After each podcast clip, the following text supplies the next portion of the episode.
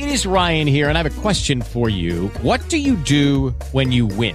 Like, are you a fist pumper? A woohooer, a hand clapper, a high fiver. I kind of like the high five, but if you want to hone in on those winning moves, check out Chumba Casino. At ChumbaCasino.com, choose from hundreds of social casino style games for your chance to redeem serious cash prizes. There are new game releases weekly, plus free daily bonuses. So don't wait. Start having the most fun ever at ChumbaCasino.com. No purchase necessary. Group. Void were prohibited by law. See terms and conditions. 18 plus. Okay, round two. Name something that's not boring. A laundry? Ooh, a book club. Computer solitaire, huh? Ah, sorry, we were looking for Chumba Casino. That's right. ChumbaCasino.com has over 100 casino style games. Join today and play for free for your chance to redeem some serious prizes.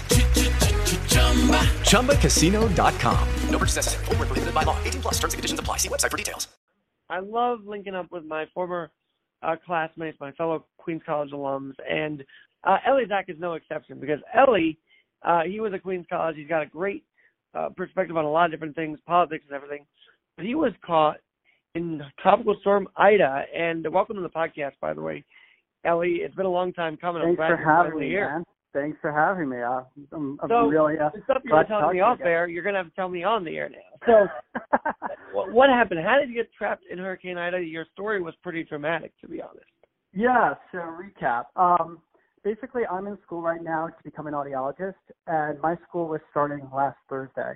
I come in Wednesday night to get my work done, you know, just to do that sort of late minute, late last minute prep, and uh, get ready for the first day of school. Um, this is around like eight o'clock, eight thirty. I start packing my stuff up to go home.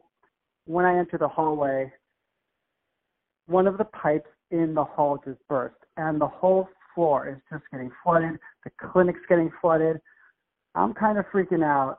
I didn't even know how bad this was going to be because I didn't hear anything about like this sort of storm on the radio. I was just like thinking, okay, it's it's, it's raining, it's weather, you know, it's survivable.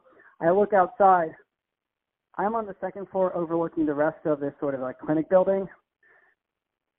It's a storm out there. It's a mess. I am trapped inside. I keep thinking, you know, okay, how bad can this get?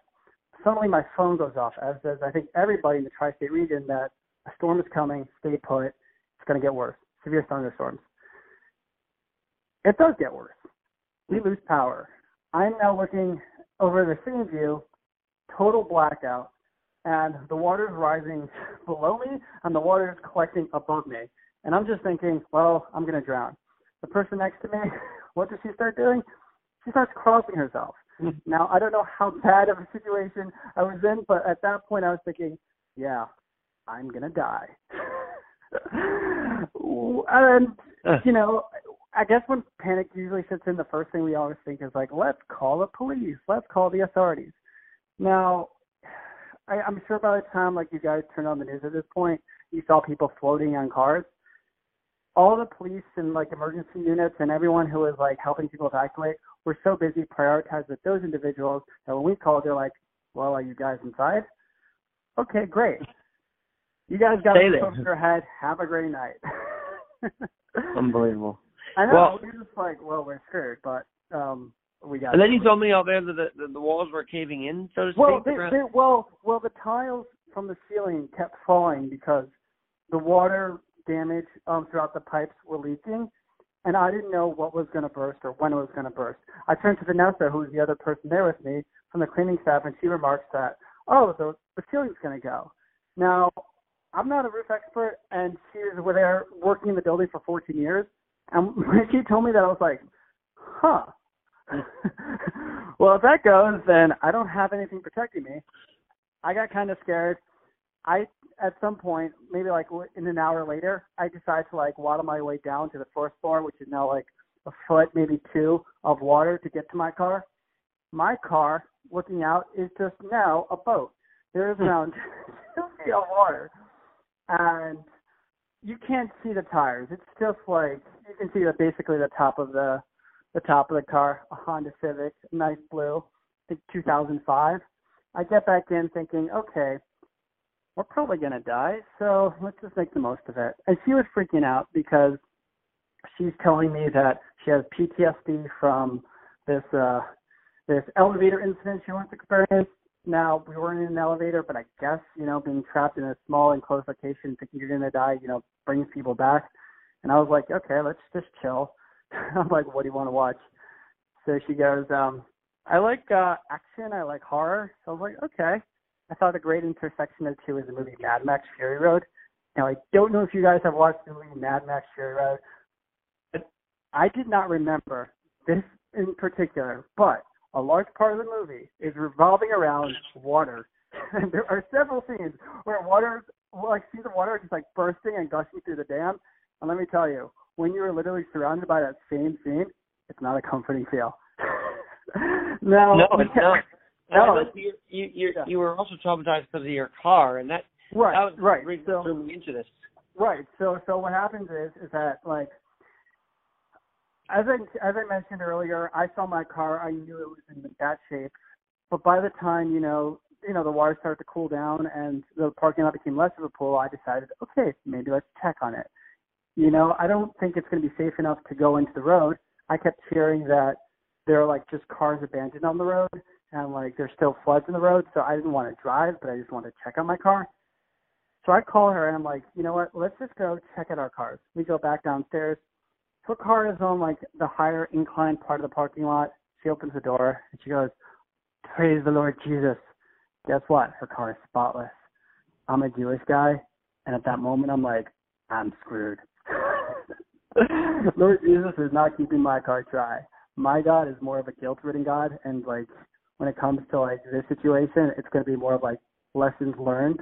So I come over to my car, open the car door, water's coming out. It's full. And yeah, it wasn't great. I mean, I wasn't trapped in the car, but the car kind of became a boat. Sure. Um yeah, I left it there. I was able to get a ride with some guy who had like a four wheeler, an electrician guy named Corey. The guy was an angel of a man. If he ever gets to listen to this podcast through any means, Corey, you're the best. You're great. Whatever they're paying you, it's not enough. I thank you for that. He was able to drive me back, but let me tell you, driving back was its own story. Like just the roads were pitch black, and there Right. were just there were just cars, just vans, just everywhere you went, just blocking up the road. It was just everyone just left. It felt like an apocalyptic movie where like like Day after tomorrow kind of thing too. what like what? Day after tomorrow kind of. Exactly, right. Just everyone like disappeared, like invasion of the body snatchers. It's just like, where did they go? Like, and it's the eeriest feeling. Like, you're, it's so disconcerting.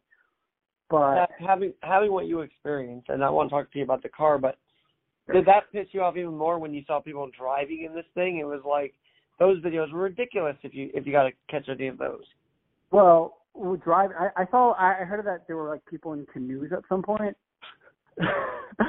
sure, I Uh, saw some of that too. Yeah, I'm like, I was actually, I was thinking like, why would anybody take a canoe in this weather? And like, I'm guessing the only reason why was like, you know, some guy bought a canoe and his wife's like, you're never gonna need that canoe. We live in New Jersey. And then like the storm happened. They're like, honey, I'm taking the canoe out. but otherwise, like, I just didn't get why people were on the road. It was just like, wherever you need to go, it couldn't be this like this bad. Like, what kind of munchies do you need at at, at in the middle of a storm that, you're gonna risk your life over? Well, exactly. Now, Elliot, as I said earlier, you're you're a funny guy, but this this had to have traumatized you a little bit. Like you can deflect with humor, but are you traumatized by this? Did you kind of get over it? Like, what what's your Well, feeling now? Yeah, I mean, there's definitely a, an aspect of trauma. Like, I was up the full night, and it took me a while to process it because even at the time, I was like, I could be facing death. And I don't know if you guys have ever been in this situation, but the worst feeling you can ever get is when the emotion of helplessness just washes you over. Like the moment I was like, I can't leave this place and no one can come get me. And the situation was just getting worse on my end. I can't say I catastrophized, but I was like, you know, I could go if the roof goes. I was scared. Mm. And I don't know how people cope with trauma because, you know, everyone's different. Everyone experiences, you know, the, that life flashing in front of them moments. I think what made it easy, easier for me was being able to help somebody out through it. So I didn't have to confront the dangers of the situation as much as kind of just think about helping somebody. Mm. That being said, like there were a lot of moments throughout the weekend when I was just like just reliving the experience and remembering how just scared I felt too or helpless. Well, Um, Elie, were you were you on the campus of Queens College with us when that tornado ripped through the college? Because that was pretty traumatic. Everybody was on the quad wondering what just blew through. I don't know if you remember that or if you were there for that, but that I was not yeah, I was not on the quad that day. I do remember. I think we lost the red door. do you know which one I'm talking about?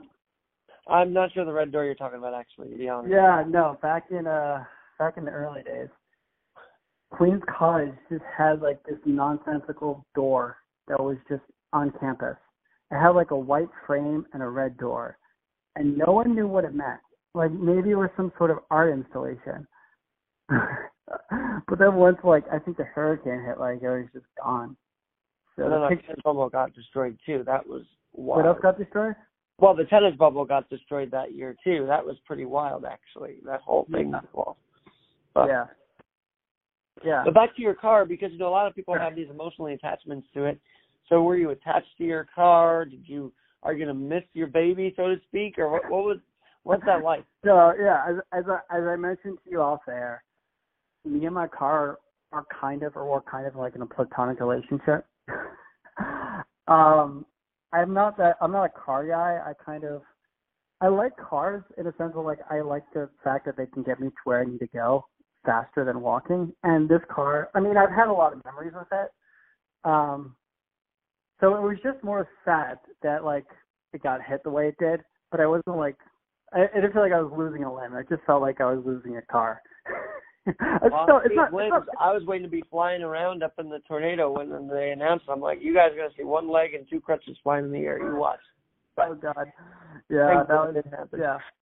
I mean, and the moment, and by the way, like in in both of these moments, like you feel really, really vulnerable because like until we get hit by nature, we have this sort of like formidable like view of ourselves. Like there's sort of an illusion that we can withstand much much of what life throws at us. And then when nature comes in and we have no defense, we're just like, oh, I guess mm. that's yeah. It's like I guess that's our limit, you know. I mean, oh, Elie, there's I know you. I like. Yeah. I know you like to poke fun at the politicians, so I've got to ask. sure.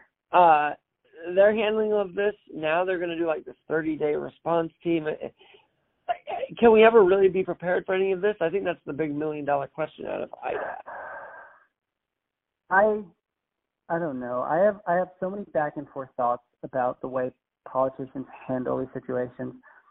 I feel like a lot of what they try to do is prepare the public and it's it's also on the back of the public to be responsible because like if they have the public's trust, then them telling them like the public to stay inside is going to save lives. But if like we're in the state that we are now, in which people just don't care, I don't think they're going to be effective.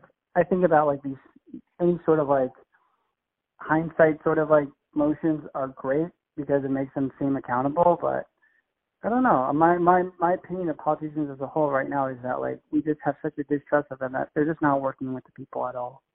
and that's why it's up to us uh, to do almost everything around here like getting Yeah. people out of the floods i think one of the, once again we see the community coming together and uh, and that's a good thing as well Yeah, But- I mean, yeah, I mean, like, and I don't, I don't spite them, but it's like generally when when when you need help, it's kind of at the local level you're going to get it. And even for me, I found some local people that were able to help, and they were just honestly, they were much more reasonable and they were much more like accessible than like general law enforcement. I think like it's not to say that we we should be uh, like factioned off, but like yeah, generally, you know, working on a local level is going to get you a lot more results than waiting for like the powers that be to respond. zach how does this uh, zach elie yeah elie zach that makes sense All good. Uh, what what do people what are people going to do now? Are we going to become like the Florida place where we board down our houses and then leave? Like, is this going to be turning into sort of what we saw in Florida and Louisiana, moving forward? I I hope that that that we never become Florida in any in any respect. I feel like the Tiger King state deserves its own its own borders, and I don't think we're gonna be that. I feel like most of the New York, New Jersey mentality is like we could survive anything, and when we go through these events, it kind of just like emboldens us to feel like we're still immortal. Like I don't I don't see lasting change for the most part. I feel like there's like a pause, and then there's just like a like a play button like within the next few months. I don't think I don't see people changing their behaviors. I feel like people like either need significant ongoing change to happen or they're just going to be themselves. There's this sort of toughness to us. It, there's a good and a bad side to that, but like even like a storm like this, I don't think like people are to wake up the next day and be like, I have to change myself. Instead, they're to be like, Well, we survived it. We're strong. What you know, I you don't live in a basement apartment, right? By the way, so you're not in that category. But that that one, this whole thing is kind of wild. How the basement apartments were really affected. So I'm sure real estate's going to change a little bit, and maybe people won't be buying you know apartments in the basement. Who knows now? Uh, yeah, it's like I- I'm still I'm still hesitant because I feel like most people don't change until they know someone who's affected by it to make an influence on their decision. I live on the second floor, so I was there. I feel like if you knew somebody who literally had their basement apartment flooded and killed, you're now going to make that like consideration. I think for the most part, again, like people are slow to adopt, people are slow to change, and even while they'll see something on the news, if it's not someone they know, they don't feel affected by it for the most part. And it's like there's a sad reality to it as well because you know we should learn by others' experiences, not by just what affects us most sensitively. But at the end of the day, like until it hits home, people don't think it's going to hit them. No, you're you're absolutely right, and I can't believe it's going to be 20 years since 9/11 next week. That's just Oh, mind yeah. me. That is just unbelievable, and that affects all of us because we either knew someone or it was our city. You know, so that is one thing where we're all kind of pissed off about the Afghanistan thing because we all have a vested interest in our keeping America safe, do we not? Yeah, and I, you know what? I mean, if I can talk about 9/11 for a minute, uh, I don't, I don't know if I have. You mind if I talk about it? Oh, I, I don't mind at all. I, that's why I brought you on. Getting all these. Oh, cool. Yeah. It's interesting because 20 years is a lot, but it also shows you that there's a generation of people now who have no reference point to 9/11. Mhm. Like a lot of the teenagers, a lot of the the people in the 20s, like they just weren't born at that point. So like, or or sorry, people in their 20s, obviously they were born at that point, but they just don't have more than a big memory attached to it. And like the the meaning of the day is lost. But I feel like people like us who went through it, like they realize and remember that moment. And like even now, it's funny because I had some classmates who immediately when this happened, their first response was, "Do we have to go in tomorrow?" And I was Mhm. thinking like, you guys aren't 9/11 material because the kids at 9/11 had a moment when the world changed, the world shook, and they were just like taking the time to pause and, and reflect. They we weren't even thinking about tomorrow. We were like, what the hell's going on? Right, today? right, a hundred. Like I feel like so much of today's world is so focused on the distraction of the next that they don't take pause to think about how things affect them at a more, you know, um, Mhm. mature, meaningful level. For us, like 9/11 shaped so much of our lives, and it shaped so much of the way we look at security, freedom, trust, America. Like it became such a defining moment. It was the moment when like we were awoken to the evils of the world hitting us on our front doors, you know, coming out of the middle of nowhere in the Middle East and making sure that like their sign of evil is imprinted on our consciousness. And it shook us and it hurt us and it made us like at the end of the day feel closer together because of it. It showed us what it means to be like an American. And like finally we leave, I'm- there's not much push. There's not much division on the Afghanistan situation. Like we're all pissed, and finally, oh, boy, right. I'm glad that we're all on the same page with that because a lot of people seem to defend their po- politician. At least this one, no one's defending it because they know how deeply affected this is, uh, and it opens up a 20-year wound. Yeah, I mean, the incompetency of Joe Biden was something that we were always cognizant of. Um, I think a lot of people were giving him the benefit of the doubt because they just didn't like Trump. So they thought if we just obviously defend him for as long as possible, eventually, you know, if he does the good, like if he does what we want him to do, we'll seem like we're on the good side. the way he just completely manhandled this pullout was was just it was unforgivable. Like, and I'm glad that people on the left are holding him accountable for this because there's no partisan politics about being like supportive of your own country, supportive of your own troops. Like the American public, like the American army, those are those are concepts that like shouldn't be party lines. Like the fact that we just abandon people because I don't know, someone decided to randomly pull out because it fit his campaign vague promise was just a slap in the face of I think things we should have stood for. Like we stand together. We stand about helping people. We stand about like our citizens come first. We work together. We don't just act impulsively because, you know, we want to seem like the good guy and care about like the uh, the fallout later. Like the way he's operating is not American, and I think it should disturb anybody who has any sort of like American sensibilities, regardless of their political affiliations. Talking with Elie Zaki. That you did graduate Queens as well, did you not? Well, I transferred to Baruch because uh, I ended up becoming a marketing major. So I was in Queens for a while. Yeah, I remember you there o- over the years. Uh, I got to ask you about this Friday. This past Friday, though, you just see what happened Thursday night. Then it's like a beautiful day, and I think we were all kind of, you know, mind f, if you will. How could it be so bad one day and then it's beautiful the next? It was such a weird, almost uh, what do they call those things? Uh, that that movie Inception, where it was sort of feeling like that kind of Matrix. Like how is it bad, this so bad, and then so good the next day? It was just you couldn't compute Yeah. the two. Yeah, I mean, I guess it's symbolic in a sense that like there's always a light at the end of the tunnel. Mm. You know, sometimes like the darkest nights, you know, seem the longest, but at the end of the at the end of that journey, you know, comes hope for new tomorrow. Like,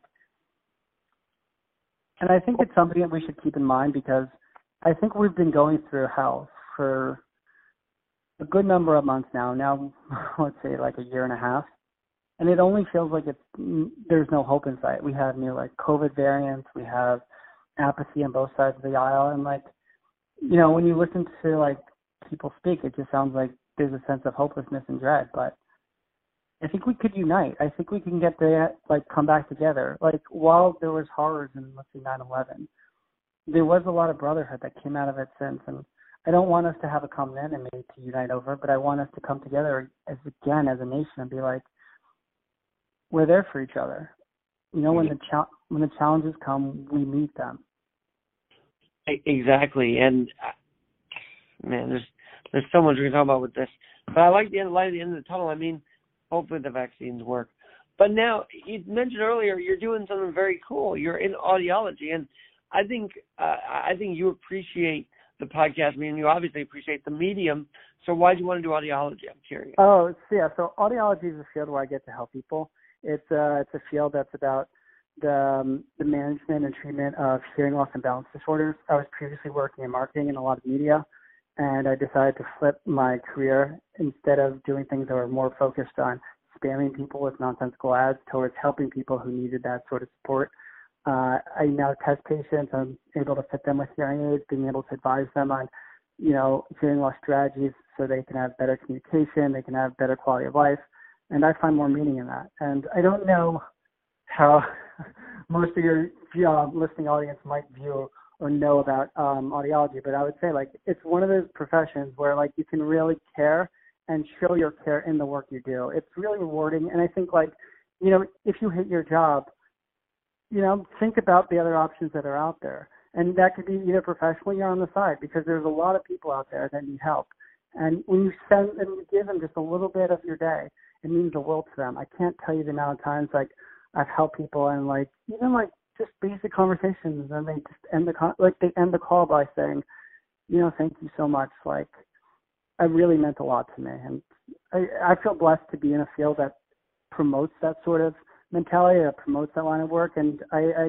would also advocate anybody listening to like consider the fact that there are people out there that need help. So help Well- where you can. yeah. No, and and correct me if I'm wrong on this, but does this mean you play a role in someone getting like a hearing aid and whatnot? Like, did you, do you get to see those emotional moments of a kid trying on a hearing aid? Or Well, yes.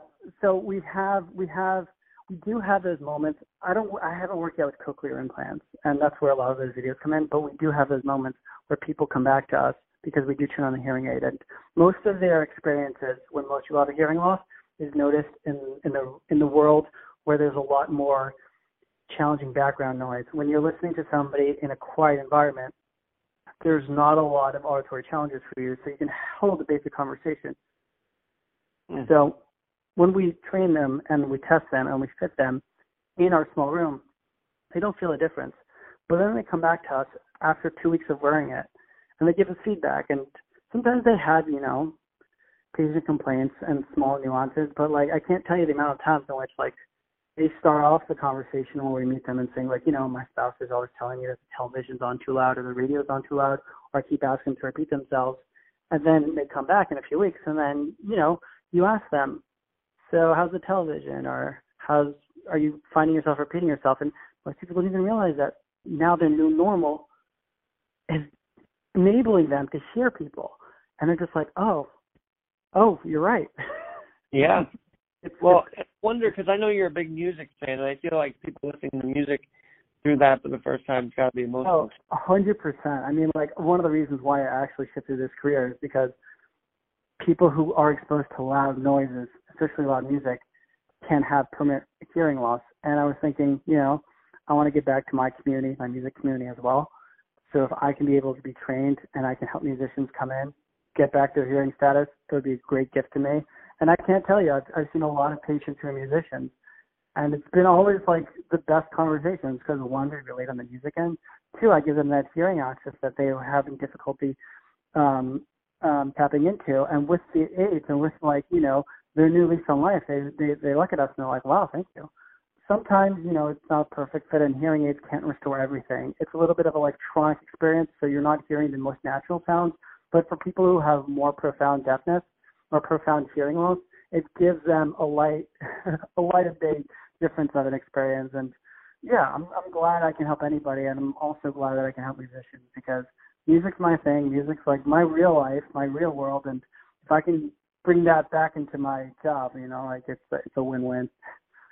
Well, absolutely. And Elie, I got to say, uh, we're back on Broadway now. Some shows have started to open.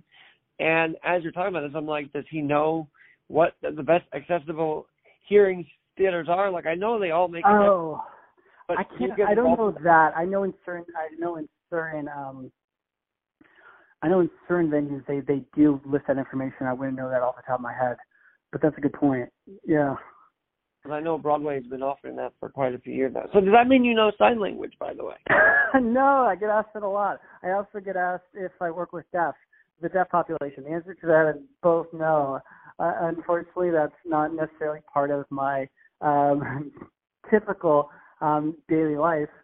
I could benefit from it in case, like, I get, you know, eventually working in a facility like the School for the Deaf, but generally most of the people we see are not deaf. They still have residual hearing. So it's not complete deafness, it's mostly just hearing loss and uh, I wouldn't be communicating with sign um, with them either. There were, although on that note, there are sometimes patients that come in and they choose to speak in sign, and in those cases, they usually bring an interpreter with them so we can have a fuller conversation.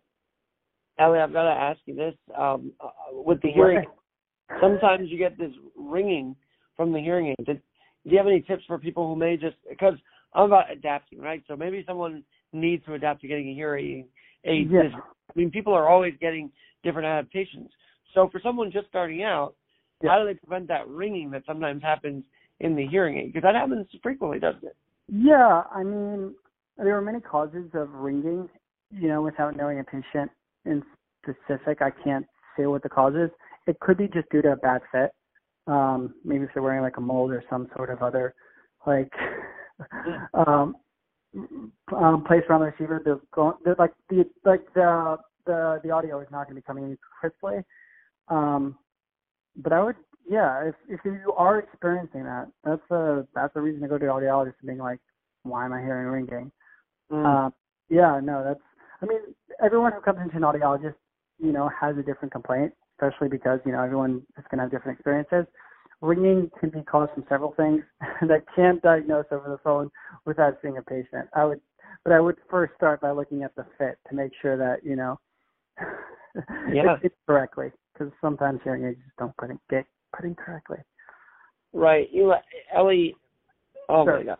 No, this is great because I, I I'm thinking of questions as we're talking here.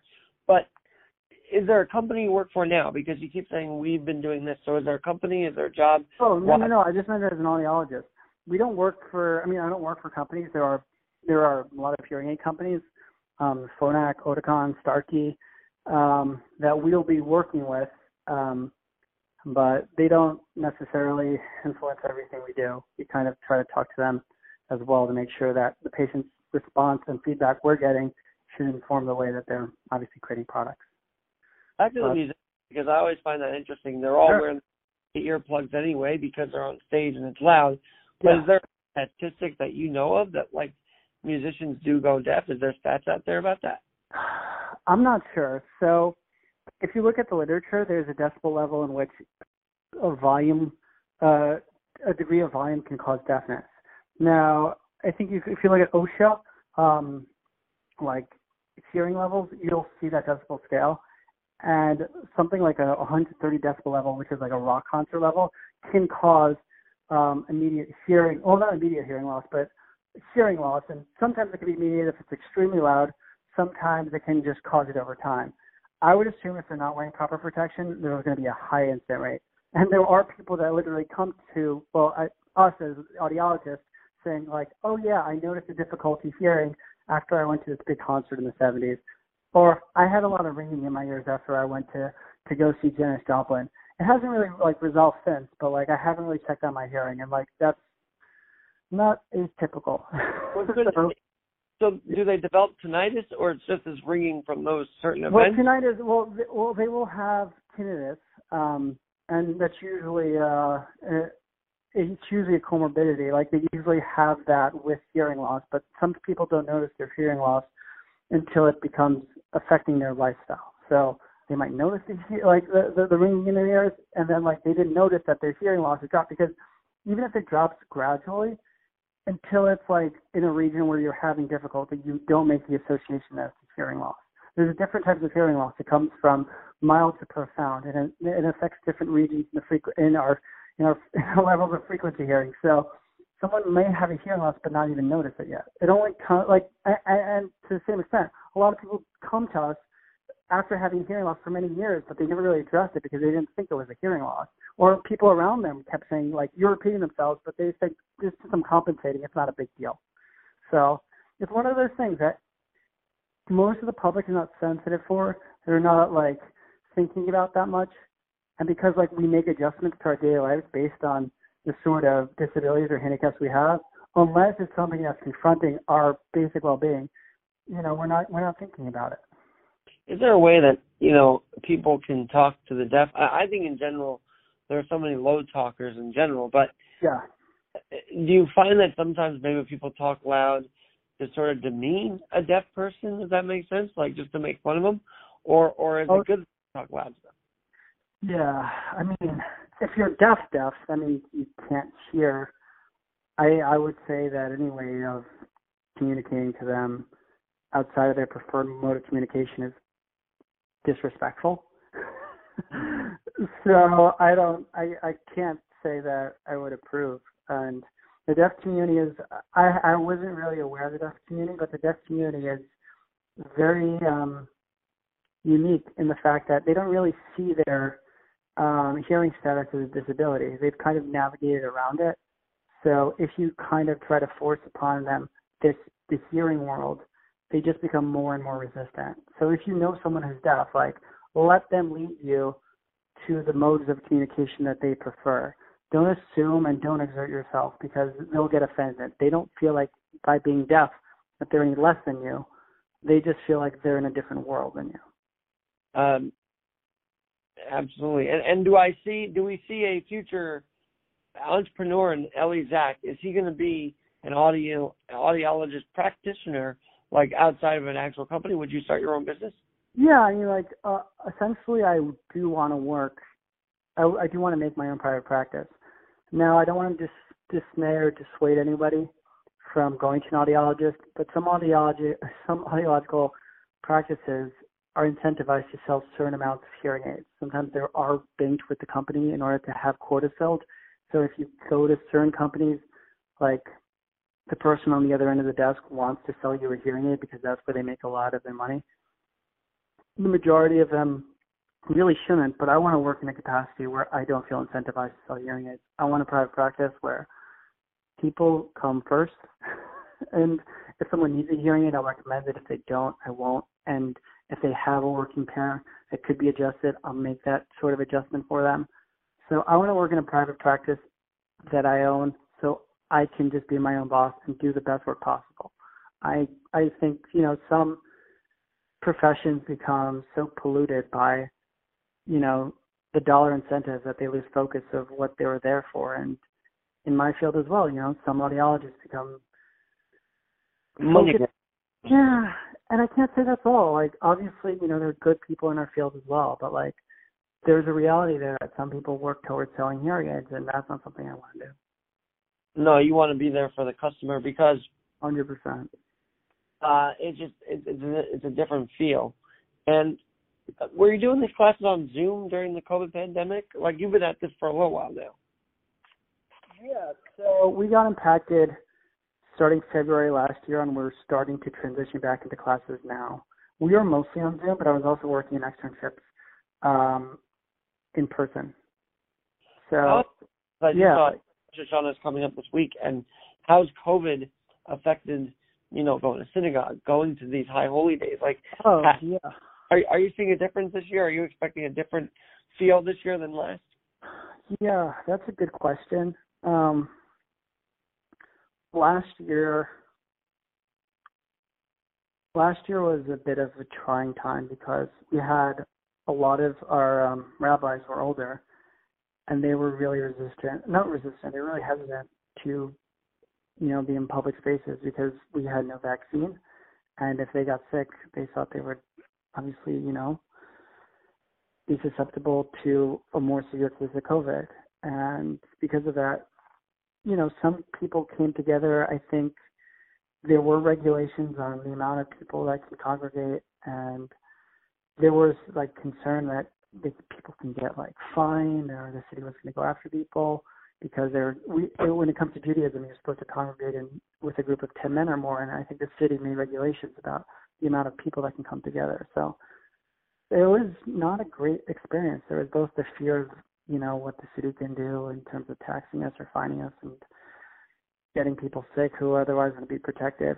I think when people are going into the high holidays this year, there's still a reverence about COVID and how it could affect us because personally speaking, I got COVID actually two weeks ago and I'm vaccinated. Um, and I know that we're Right. reporting in our community now that people are getting vaccinated and COVID too. So I still think people are coming in a little concerned, but like I think some of the weight has lifted. So Do you ever yeah. find rabbis, the elders, do have trouble hearing? I have to ask this because you're obviously in the oh field. sure, sure. so, do you think what you want to do could impact your religious community as well? Like they'll be able to Oh, hear I mean, I'm I'm hoping to. I'm hoping to be able to bring my care to to my world. Well, not my world, to my community. Um, I don't think audiology is something most people know about, and I don't expect a lot of people in my community to like address that as like a first concern. So, yeah, I'm sure you know the elder population, including like the rabbis, could be suffering from hearing loss, and if they had you know a hearing test, it could help them also want to work with the schools if I could because a lot of kids with hearing loss get missed. And you know, being there for my community is something that I'm committed to. So And I know that over here, kids have just missed out on speech and hearing um, because they're home. I mean, this is just it's devastated a lot of different progress made in 19. It just it it's got to rebound um, pretty quick. One last thing I ask because obviously people were in the water, not by choice this past week, and they may. Do you see a flooding like this as potential for learnal hearing loss? Is there when when we go into these things? I There- don't. Yeah, I don't. I don't think. I don't think that will. I don't think the waters were loud enough. I don't know if like. I mean, you you could have something like a. Sometimes when people get sick, if there's some infections, like you could have a conductive hearing loss, which means, uh, you know, the area in the ear canal leading up into the cochlea, like the eardrum and the eustachian tube, if they are damaged, you could have difficulty hearing. maybe that could happen in certain cases, but like I don't think that'd be a direct result from much of what people experienced. I think, and I think they probably can get other problems, but I don't think hearing would be the top of the list. This conversation made me want to research this more because I often know that people are being rescued in the water, and who knows how deep they were actually before being rescued. It's just frightening to think about, and now there's another element to that because they may need, you know, people in higher areas where the water's so high may need hearing ad- adaptations because of those hurricanes. Yeah, but we also don't know what else they were exposed to. I mean, bring it back to 9/11. You know, first responders were told that like the city was safe, and you know, they got lung cancer because they were exposed to the fumes. Like, I don't know what's in these waters, and I don't know. This is again non-medically speaking. I don't know who who was in it and what was in it. So maybe there's maybe people who either like swallowed some or got in their system should Mm. check out should get themselves checked out Sure. because yeah, it's probably not safe. So Elie, Yeah. your inspiration, like obviously the music and everything, but is there a specific person that inspired you to get into audiology? Uh, my dad. my dad. Uh, I was uh, I was at when I was in marketing. I wasn't necessarily satisfied with what I was doing, and I asked. Well, I asked a lot of people around me like their advice for careers that would be meaningful, and he's like, audiology has a great work-life balance. It's got great satisfaction, and you get to work with people and help people. I was like, okay. I put that in my back pocket for a few years, and then when I was actually at the point where I was burnt out entirely from marketing, I took I took his suggestion back up, started shadowing, started finding out more about the field, and I loved it. So thank you, Dad. You were great inspiration. You were great motivation, and I thank you for helping me get into the field of my choice. So that's really, really um, heartwarming there. And I was going to say, uh, any word to the wise, never ask a deaf person, are you listening? I feel like people have a tendency to say that to anybody, yet it affects someone who's deaf when they hear something like that. Yeah, don't assume. If you're with somebody and you don't know what to do, like ask. Hmm. Especially if you have someone who's deaf, don't make your own judgment call. It might be an insult. And I'm sure you've gotten more immersed into this uh, as you've gone along. So uh, keep us updated. And I'm going to do some research on this because I have a friend who has hearing aids. I mean, we all have friends that have it, and maybe if we know more about it, we can be better friends to them. Yeah, yeah, and and as as I would say, like a status quo. If you're ever unsure about how to treat somebody else, just ask them. You know, in a polite, respectful way. Polite and respectful. Where is that? You know, like I don't that. Um, you know, that's just that's just not existent at the moment. At some point. Yeah, So- it's a little bit old fashioned. Elie, when you when you do get more involved with this, come back. Tell us more about this because, as you know, adapting with Alex Garrett. All right. Yeah. So Thanks, thanks for having me on the podcast. It was great to catch up with you, and uh, I'll see you around Penn Station. Yeah, really though. All right. I'm Alex Garrett. Thanks Eli, Elie, Zach for joining me, audiologist in training. And as for me on this podcast, we're always adapting. Talk to you soon.